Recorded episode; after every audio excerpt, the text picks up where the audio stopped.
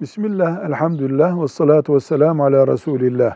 Yatırım maksadı ile alınmış arsa ve dairenin, dükkanın zekatı olur mu deniyor. Yatırımla kastedilen şey şudur. Param yastık altında durmasın, bina olarak, arsa olarak daha çok değerlenir.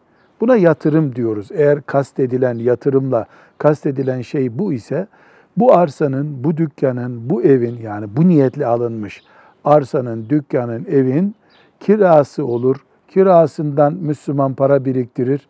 O para vakti gelince zekatı verilir, ayrı bir mesele.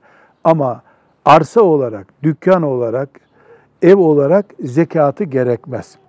Eğer emlakçıya gider, burayı satıyorum der ve kapısına satılık diye levha asarsa, yani ticari bir metaya dönüşürse arsa, ev, dükkan, o günden itibaren her yıl zekatı verilir.